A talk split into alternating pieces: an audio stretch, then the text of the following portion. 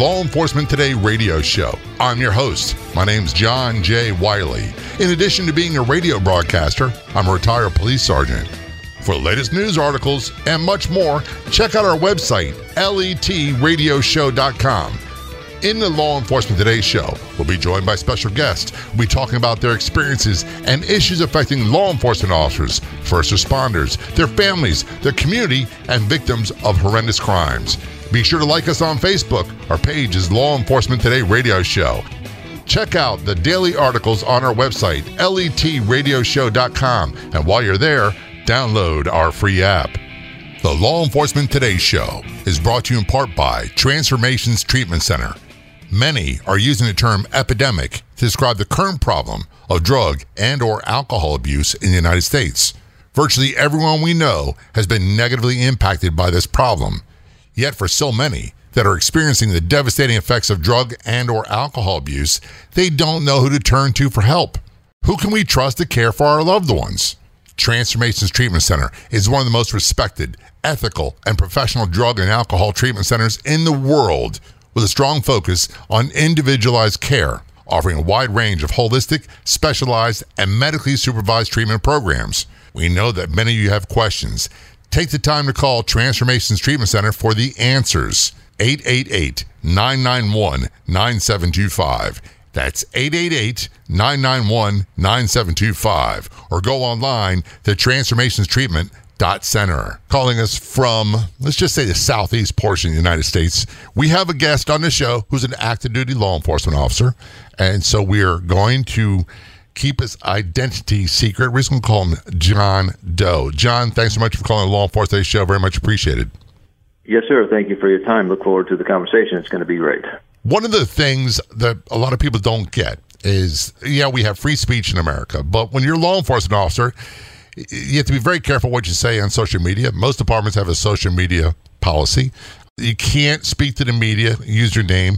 And while we've had guests on the show who are active duty officers, they all make clear they are not spokespersons for the department, but still, it's better to be anonymous and to protect yourself that way. So I totally understand why you're doing this. In case some people don't, it's to provide protection for you. Yes, sir. That's correct. We're going to talk about something that's very timely. We're going to talk about policing during this pandemic for coronavirus, COVID 19, whatever terminology people want to use. I'm an old school police, John. Back in the day, we dealt with HIV, hepatitis, every kind of communicable disease you can imagine. And that never stopped us from doing our job. So I would imagine, even with coronavirus, COVID 19, that doesn't stop you guys from doing your job as well. No, that, that's correct. We, we still have a duty to uphold, which is the protection of life and property liberties, and uh, it definitely it is a team effort. It is, of course, in context, not as devastational, I would imagine, than some of the examples you gave, like the AIDS virus or even malaria, but still every bit as dangerous, and we must uh, uphold to uh, certain protocols.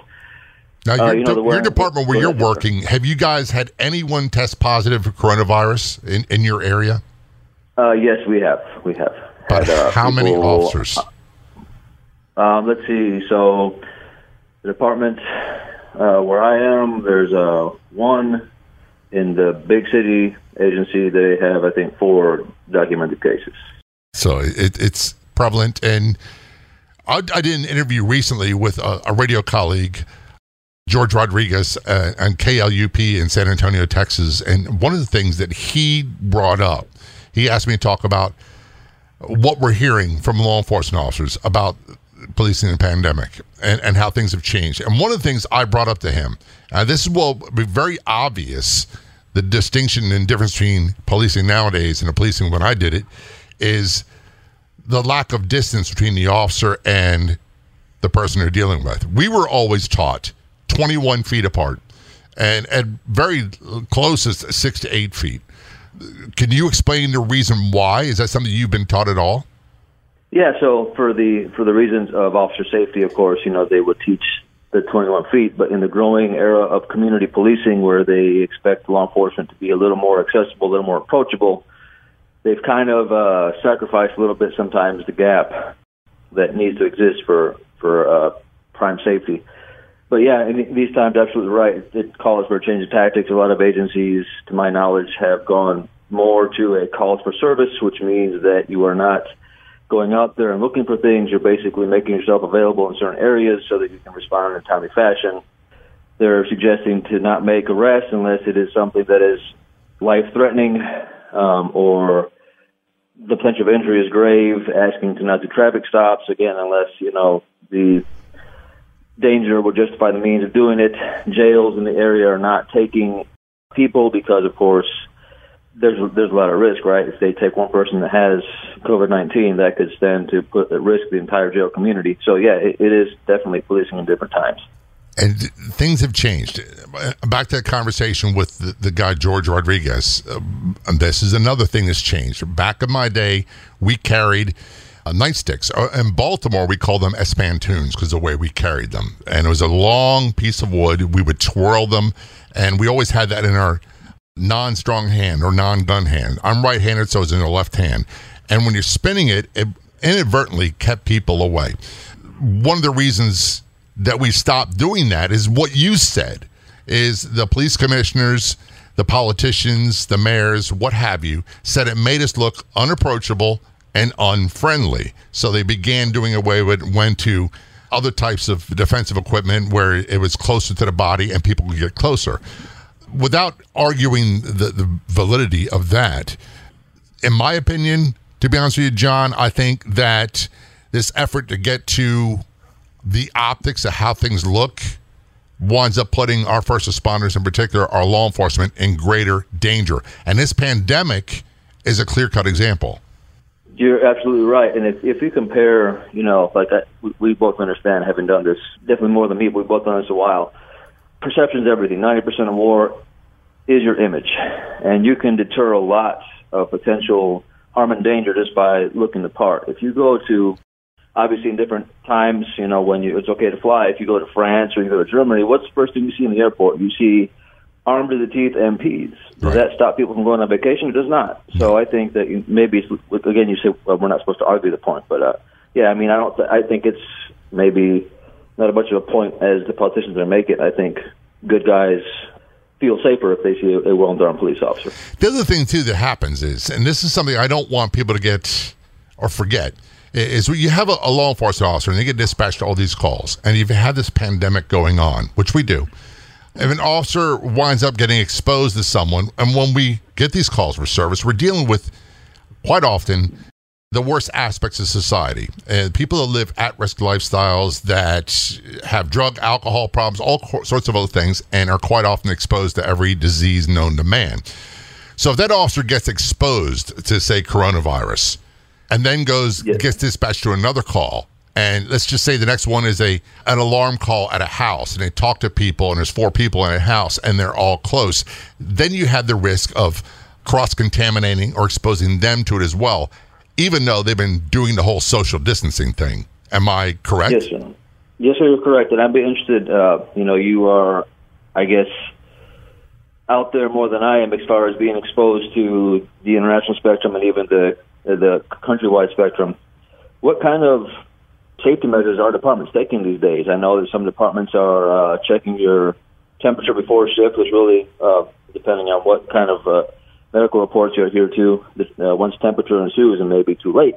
So that being said, what are some of the like safety measures you've seen that you think departments should should adopt in the country? Uh, we've had reports of officers being issued N95 masks, and then we've had as many reports of officers not being issued masks because of the optics of how it looks. Again, how things look I get the whole argument about perspective is reality or perception is reality, even though it's not often factually based. This is a Law Enforcement Today show. Check out our Facebook page. Do a search on Facebook for Law Enforcement Today radio show. When you get there, click like and follow. We're going to take a short break, Turn our conversation with John Doe, who's an active police officer in the southeast part of the United States, talking about policing during the coronavirus. Don't go anywhere. We'll be right back. Finally, our heroes have access to world class program for PTSD, anxiety, depression, and more. The Help for Our Heroes program at Transformations Treatment Center provides a comprehensive range of treatments for substance abuse, addiction, co occurring mental health disorders, and PTSD. Plus, they offer complete treatment for mental health issues for those without substance abuse problems. In addition to multiple rehabilitation and holistic treatments for all those suffering from substance abuse problems, the Help for Our Heroes program at Transformation Treatment Center is a nationally acclaimed veterans and first responders treatment program where law enforcement, firefighters, veterans, and all first responders receive the separate and highly specialized treatment they need. Got questions? They have the answers at the Help for Our Heroes program at Transformations Treatment Center. Call 888 991 9725. 888 991 9725. That's 888 991 9725. Online at helpforourheroes.com. Of all the radio stations in the United States, there's only one show like ours, the Law Enforcement Today radio show. And on Facebook, there's only one official page.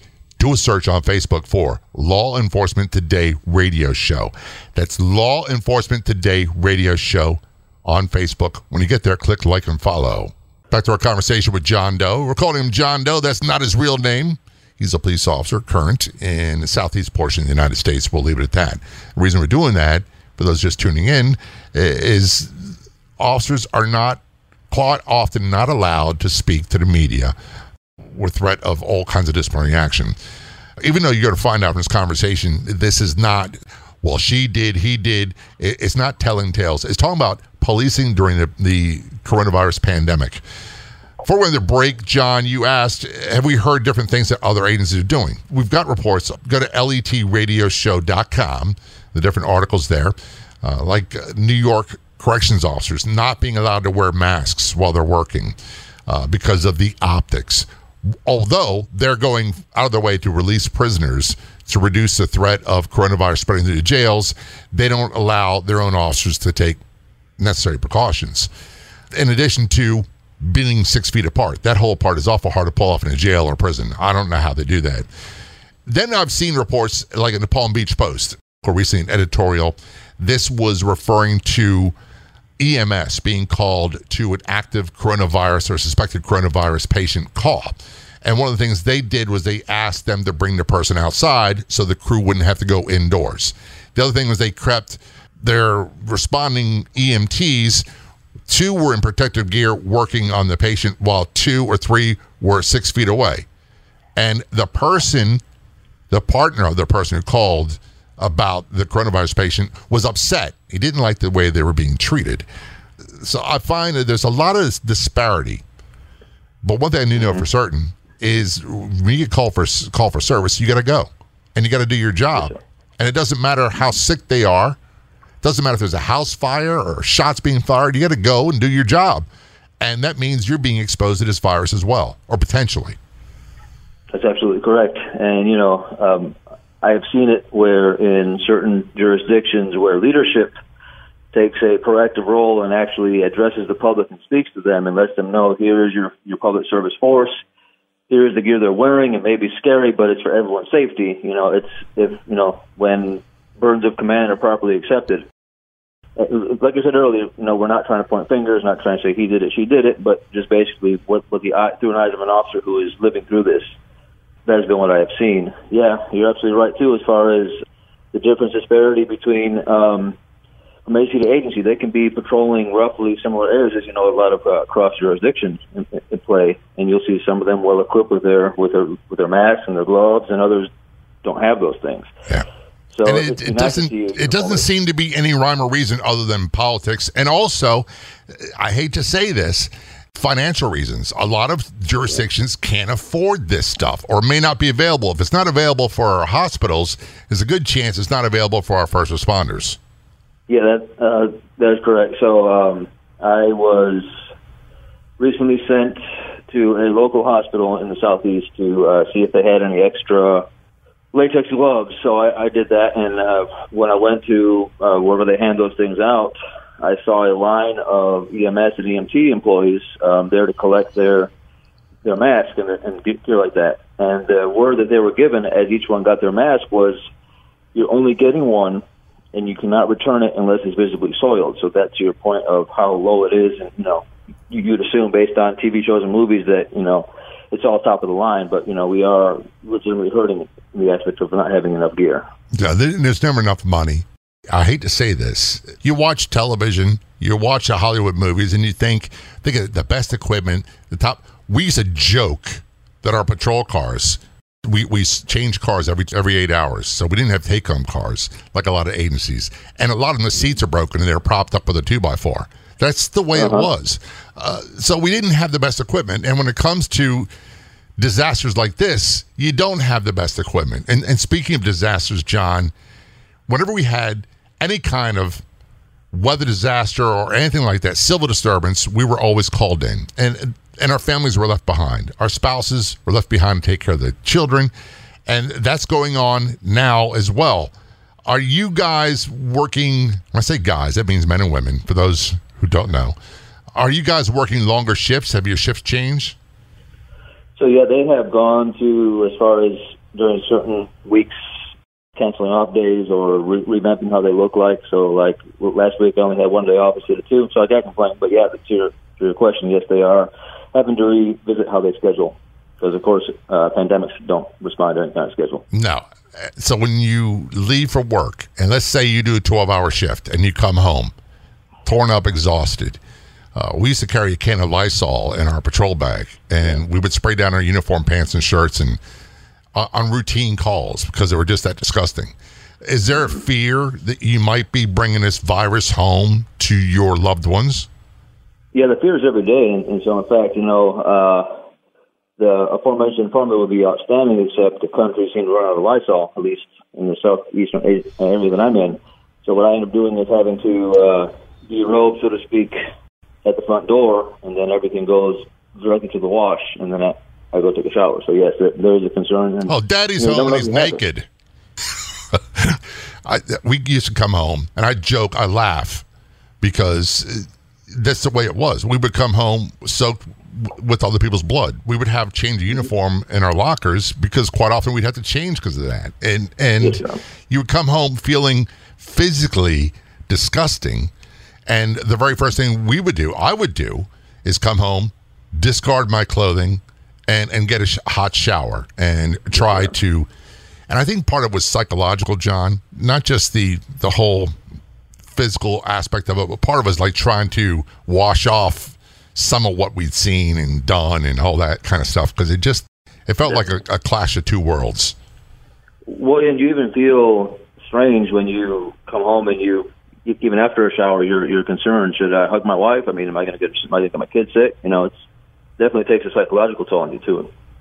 And how is the family doing with this added fear and tension?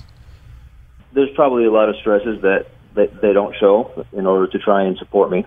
But you can tell, you know, that they're they're visibly stressed sometimes, and it uh, hasn't helped to have the added dynamic of we're in, a, in part of the region where schools are shut down, so everybody's homeschooling. You know, so we are. You know, it's hard to keep your six feet distance, and you know, so yeah, it's trying times. One of the things that I found for myself at the end of my career was that I would become distant quite often after work. And when I say distant, it wasn't such a physical thing as it was emotional and being emotionally unavailable, needing to decompress. So that that took a toll. That took a toll on the relationship with my wife and I, and adding into that the stress, the trauma, all the things that go along with being a first responder and law enforcement in particular that we all experience. Now you have the added bonus of the stress of potential contamination or giving this virus to other people that are close to us. I can't begin to imagine how that is. This is Law Enforcement Today Show. We're going to take a short break. We'll be right back.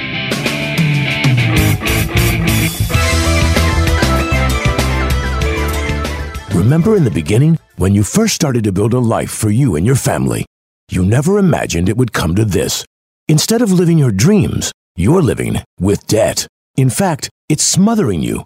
Now there's a way you can take back control with one simple call. If you owe $10,000 or more in credit card debt, you qualify to receive a free, no obligation consultation on how to get rid of that debt for good. Call the Debt Helpline now. We work on your behalf to reduce your debt. We specialize in credit cards, retail store cards, and medical bills. One simple call is all it takes to get the ball rolling to a debt free life. Stop living with debt and start living your dreams. Call the Debt Helpline now. 800 709 4389. 800 709 4389. 800 709 4389. That's 800 709 4389.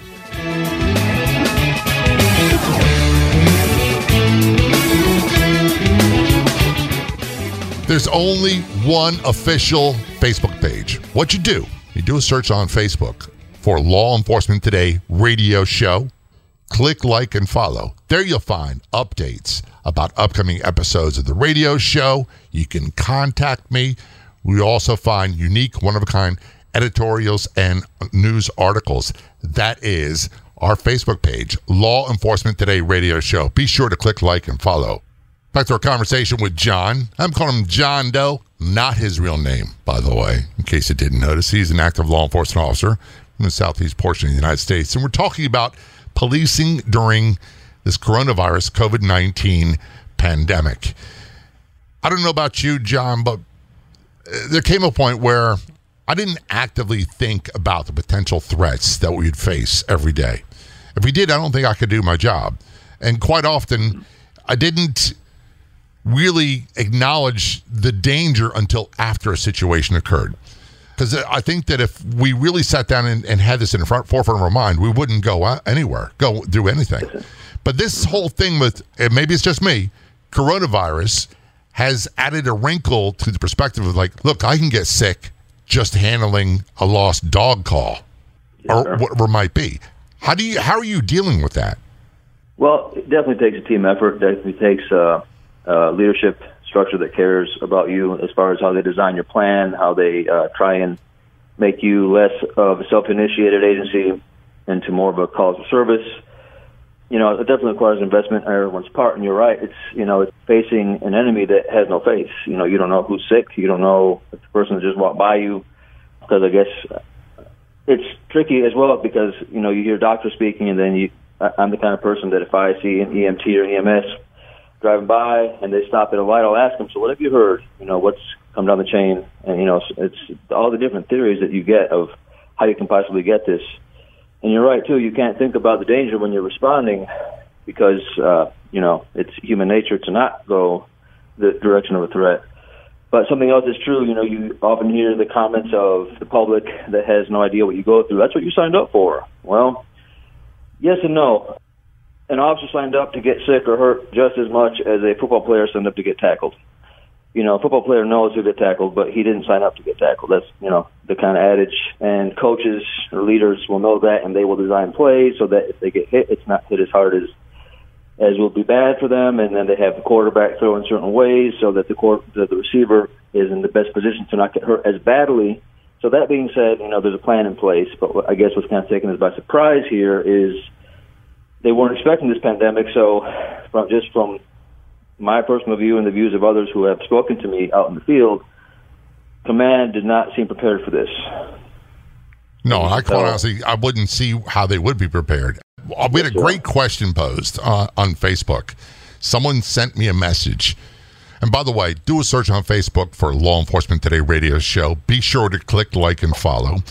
And what they said was and you're out here working. This agency is working 12 hour shifts and they've got one day off a week, like you said, and they're trying to overlap and they're trying to do the most coverage with the least amount of people because they also have a recruiting problem and a retention problem. And one of the things that the person said was if you wind up getting exposed and uh, diagnosed not or confirmed that you have coronavirus, is there quarantine? If so, where do they go? Do they go to a hotel? Most of the hotels are closed. Do you go home and then run the risk of giving it to your family? And this person said he'd been policing for 15 years. And as far as he knew, his agency had, even today, as of today, had zero plan for potential exposure. Yes, sir. Yeah, I mean, we may not have been again extra careful to not seem like I'm trying to point fingers here, but there has been other have been other diseases that have the world has faced, such as AIDS and malaria and stuff like that. And although the entire country has not been shut down ever before, there had to have been some kind of measures taken, right? Or do I mean? You would think. Yeah, yeah, yeah. So I guess, but so whatever the case is, you know, this is a time to uh, see how we can improve things. You mentioned a little bit about the recruiting issue. That would be, as you know, uh, could cover several segments in the future. You know, um, Yeah. One of the main things is if you look at the kind of person law enforcement needs to do the job is someone of high integrity, somebody who values growth, basically an up and up kind of person. To attract and retain that kind of person, because let, let me tell you, I'm, I'm sure you've, I'm sure you've seen it. Agencies, at least in the southeast, are struggling to keep people, Yes. and uh, you know, so there's some things that can happen to improve that, but that will probably be another show. Yeah, and we've had so many people on, that, and and people that have not been on yet, uh, because quite frankly they're afraid to talk about it. But one of the issues is you have officers. My department, my old department retired from Baltimore Police Department. Incredible amount of stress, incredible amount of violence, and I want to backtrack to something you said earlier. I think was a great point. Hey, you knew what you signed up for. No, quite honestly, I didn't. I thought I did. I had no idea the amount of violence that took place on a daily basis where I worked. I had no idea the amount of violence that would be inflicted upon me. I had no idea just the amount of people that were dying from drug overdoses and, and the amount of violence they inflicted on loved ones. That kind of stuff, there's nothing on television prepared me for that. So and when I say that, I say, if you think it's this okay because hey, that's what the cops signed up for, what's that say about our hmm. society? That's you people. That's our communities that are doing this. Definitely. I'm sure you've experienced this in your years of experience. So you'll be uh, cities in your patrol car monitoring the flow of traffic, and it's it's on a city block, you know. So there are people walking, and the inevitable uh, sarcastic person starts by and says they wish they had your job. Well, let me tell you something. In these days in the street, I have not had one person say they wish they had my job. So it's amazing how you know perspectives change. Are they treating you differently? Are are people giving you at least a little quiet respect? Yeah, yes, sir. There is a little bit more of the quiet reverence, respect. You know, for the most part, my experience has been we're seeing that a great percentage of people are good and don't know what to do. But you know, we've had a lot of people trying to give us gifts, and it's kind of awkward because you know you don't want to be rude. At the same time, you know it's probably not safe to accept it. But yeah, we have seen a lot of community to try and step forward and, and give us a hand. One of the things that has got to be a big concern because I noticed this walking my of all things walking my dogs last night on a very quiet rural area where I live. There's it's a dead end street. There's no through traffic. There's very little traffic. It's like 9:30 at night, John, and I have two Rottweilers. And what thought came to my mind was, hey, I think I need to start carrying a gun while I'm walking my dogs. I, I'm not the mm-hmm. kind of guy who thinks like that. I'm not one of these, hey, you know, it could get bad. But the threat of civil disturbance and when things can get bad and when people get desperate, I don't know if it's a healthy fear or if it's driven by the media. Do you sense that kind of bubbling frustration and potential fear for civil disturbance? Yeah, I mean, there's a you know bubbling fear of people that you know aren't able to maintain the shopping habits they once had or the social life they once had. You know, people being cooped up at home, as as you know in your experience, domestic violence calls are are going higher because people are confined to small quarter spaces where they wouldn't otherwise if they could go to the book club meetings or you know wherever they go to hang out. So definitely, um, and what makes it so unpredictable is you don't know what people are thinking until they start acting. Right. Yeah, Yeah, and then we get the, the whole distance thing. Uh, Man, the, the domestics calls, we jokingly would say that you just never knew what you're going to get. Uh, and I hate to say this, but oftentimes we became complacent, even though we knew that the potential for violence was great. The, Around holidays and, in particular, blizzards. I know in the southeast United States you don't get many blizzards, but where people spend a lot of time together and alcohol is flowing, the potential for all out brawls in a family was huge. And if you wound up having to lock up dad, next thing you knew, when you're trying to cart him off to jail, mom, who just was beaten up s- severely, is all over you trying to attack you. Uh, and that was quite often what we faced. This is a Law Enforcement Today show. We are talking with, we're calling him John Doe. He's an active duty law enforcement officer in southeast portion of the United States. And we're talking about policing during the coronavirus pandemic. Don't go anywhere. We'll be right back.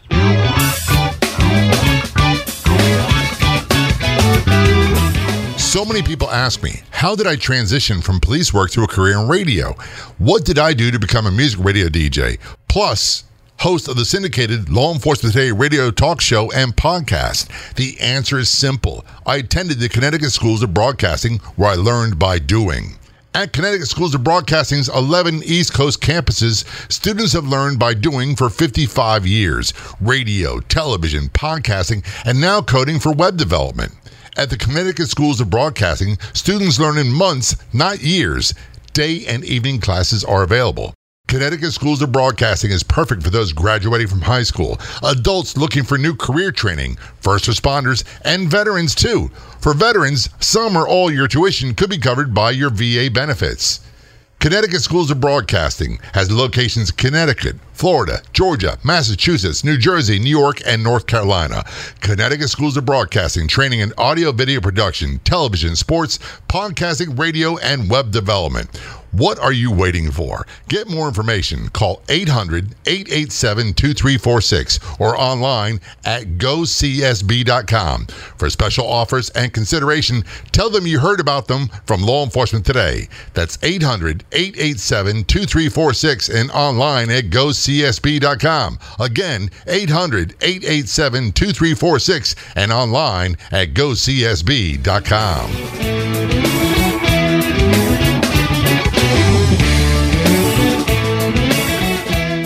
place to be online is our Facebook page. Do a search on Facebook for Law Enforcement Today radio show. You'll get access to unique news articles, editorials, and so much more. That's Law Enforcement Today radio show on Facebook. This is Law Enforcement Today show. I'm John J. Wiley, joined by, we're calling him John Doe. He is an active duty law enforcement officer in the southeast portion of the United States. I'm very careful not to say his real name or what agency he works for because well, that's a big no no nowadays. And even back in the day, I remember I was interviewed by Oprah Winfrey when she was a reporter for Channel 13 in Baltimore before she came big time. But back then, even as a police officer or a sergeant, you had to be very careful how you talked to. We didn't have the PIOs as much as we do nowadays. So I appreciate you coming on and telling what's going on. I would imagine it's accurate to say that this pandemic at this point has thrown a totally different wrench into the daily operations of almost every police department across the United States and probably around the world.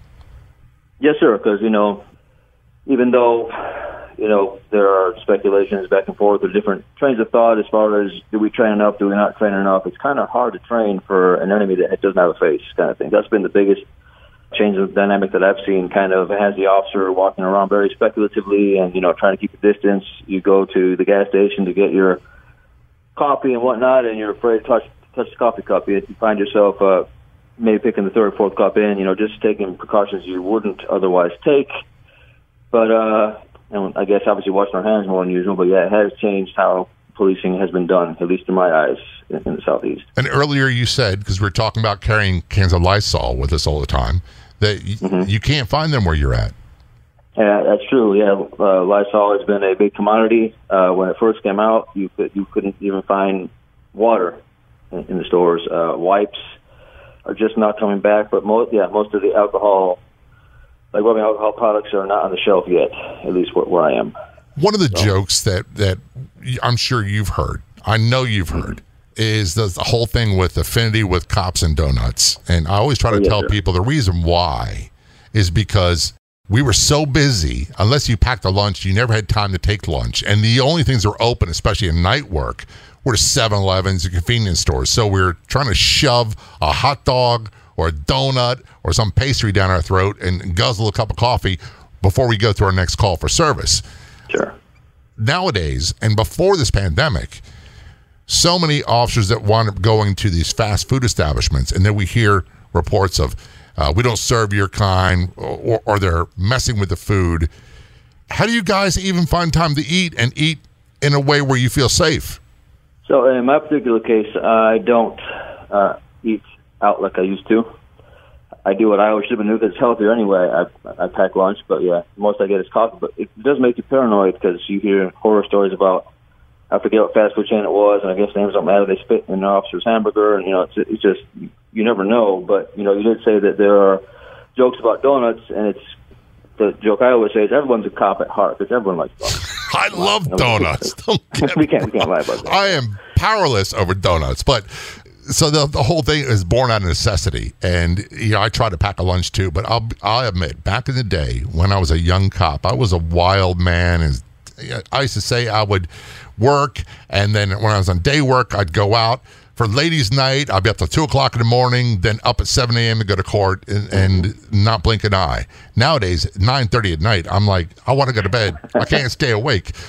So the thought of packing lunch was not something that was viable. Nowadays, I don't know how anybody. I think about it, and to be honest with you, I don't eat at fast food establishments anymore because of the attitudes and. Uh, I'll show you. I'll I'll I'll spit in your food. I'll do whatever whatever it is. I I don't do that anymore. I'll, I'll stop somewhere or I think ahead and I pack my lunch. And this whole coronavirus has got to add another layer of fear into this. Like you said, touching a coffee cup. No big deal before two months ago. Now, is this a life or death situation? Definitely, definitely, yeah. I guess as it, as it would appear, mom was right. Wash your hands. So I've been doing that more lately too. Yeah, it's funny. Mm-hmm. I wash my hands, and someone taught me a long time ago to sing the happy birthday song while you do it. Yeah. If you sing it uh-huh, twice, yeah. then you've got more enough time. Then I found out, especially in public restrooms, they meant sing to yourself, not out loud, because people look oh, at you funny. Yeah. These days you got to sing it twice to do it long enough. Yeah. Yep. Uh, so it's it's kind of enlightening, and it's refreshing to know that y- you guys are still out there. Again, people who aren't used to what my language when I say guys, and most most police I know when I say guys, that's men and women. It's not mm-hmm. it's not gender specific. Nope. Again, walking the dogs. The other day, my wife and I were walking our Rottweilers. It was at night, and uh, a Palm Beach County Sheriff's deputy came rolling down our street. He had his lights all on, said hello. I'd never seen one before. It's reassuring knowing that you, men and women, are out there and, and doing the best you can to provide some level of stability, predictability, and that it's going to be okay, and we'll make it through this. Sir. But we can't forget, as you know, you know, we, we desperately need public help as well. Going into the numbers, um, 1.8 officers per thousand residents. That's a lot of ground to cover, and so you know we can't be everywhere at once. We can't see everything at once, and we we, we rely on the community to step forward because, after all, you know, sometimes public forgets that. Uh, we are public safety partners, not providers. In other words, uh, there's a great deal of, of the responsibility of safety that is up to the public too. You know, yeah. Like you can patrol all you want if they're leaving their wallet in the front seat. You know, you know where that story ends. Kind of right. Thing. So just, just a big call for help. That community is a big part of the answer as well. And are you finding that people are changing their their attitudes towards law enforcement during this crisis? Well, in, in my area, I definitely see a lot less foot traffic, but the people that you that you do see in public places such as like a gas station, they will definitely be more attentive. They'll say hi, obviously with social distancing, but you know, yeah, they do seem like the, there's a priority shift between what we want and what we're realizing that is are the pillars of the community, so to speak. When you get calls for service to, let's just say, a person's house, one of two things I would encounter. One would be either a very hostile group There were the regulars that you wound up going to all the time, and then you had mm-hmm. people who were very apologetic that they're they didn't want to call the police their house. They didn't want the police involved for whatever reason, and was, either either one, it was not a high light moment for them. It was a, a bad situation. Mm-hmm. When you get calls for service, John, are you finding that people are are more appreciative that you're still there doing your job, or are you still encountering the same hostility? For example, you've seen the news a guy saying, I got corona, and then coughs on the officers. Yeah, yeah, yeah. So there's been, well, thankfully, not too much of that, but yeah, in the, in the whole country, somebody I was seeing on uh, LinkedIn the other day was uh, licking stuff at a local store. I don't want to ruin the name of the store, but licking, and he got arrested. I guess terrorism or something like that, which I fully agree with. I mean, you know that you're sick. Why are you trying to get others sick? So yes, there is that disgusting side of people. I would say a lot of the calls for service go as it goes for every other officer. Obviously, the person that uh, got called on is, is not happy to see you, and nine times out of ten, or eight times out of ten, maybe uh, there's an arrest made and not too much of an issue. But uh, Gotcha. I don't think the, the coronavirus has changed that necessarily, at least not through what I've experienced. Are you guys receiving any additional hazard duty pay? Mm, We have not, uh, even local agencies in the area, that they have not been either. And, you know, the obvious question, you have a nationally declared pandemic. So how is it that, you know, obviously the threat is greater than normal. It's in essence a war zone. So, you know, wondering what the formula is, but there is no legislation state and state level as far as that. So really no way to make them do the right thing in my mind. And the reality is, most departments, uh, when I say departments, it's either city, county, or state. Uh, they only have a certain amount of funding, and there's an emergency contingent for emergency situations, and there isn't the budget to accommodate extra things like extra pay. John, I want to thank you so much for being a guest on the show, and thanks so much for your service. Both are very much appreciated. Yeah, I appreciate you and uh, Captain Greenberg as well uh, for the outstanding things that have today. And uh, I look forward to listening to the show and uh, everyone out there listening. Uh, tune in to law enforcement today daily because they have a lot of great news to share every day. Hey, folks, when you have a chance, check out our Facebook page. Do a search on Facebook for Law Enforcement Today Radio Show. When you get there, click like and follow. That's click like and follow Law Enforcement Today Radio Show on Facebook. For great news articles, past episodes of the Law Enforcement Today Show podcast, download our free app, and much more, go to our website, letradioshow.com. That's letradioshow.com. On behalf of everyone associated with the Law Enforcement Today radio show and website, this is John J. Wiley. Until next time, see ya.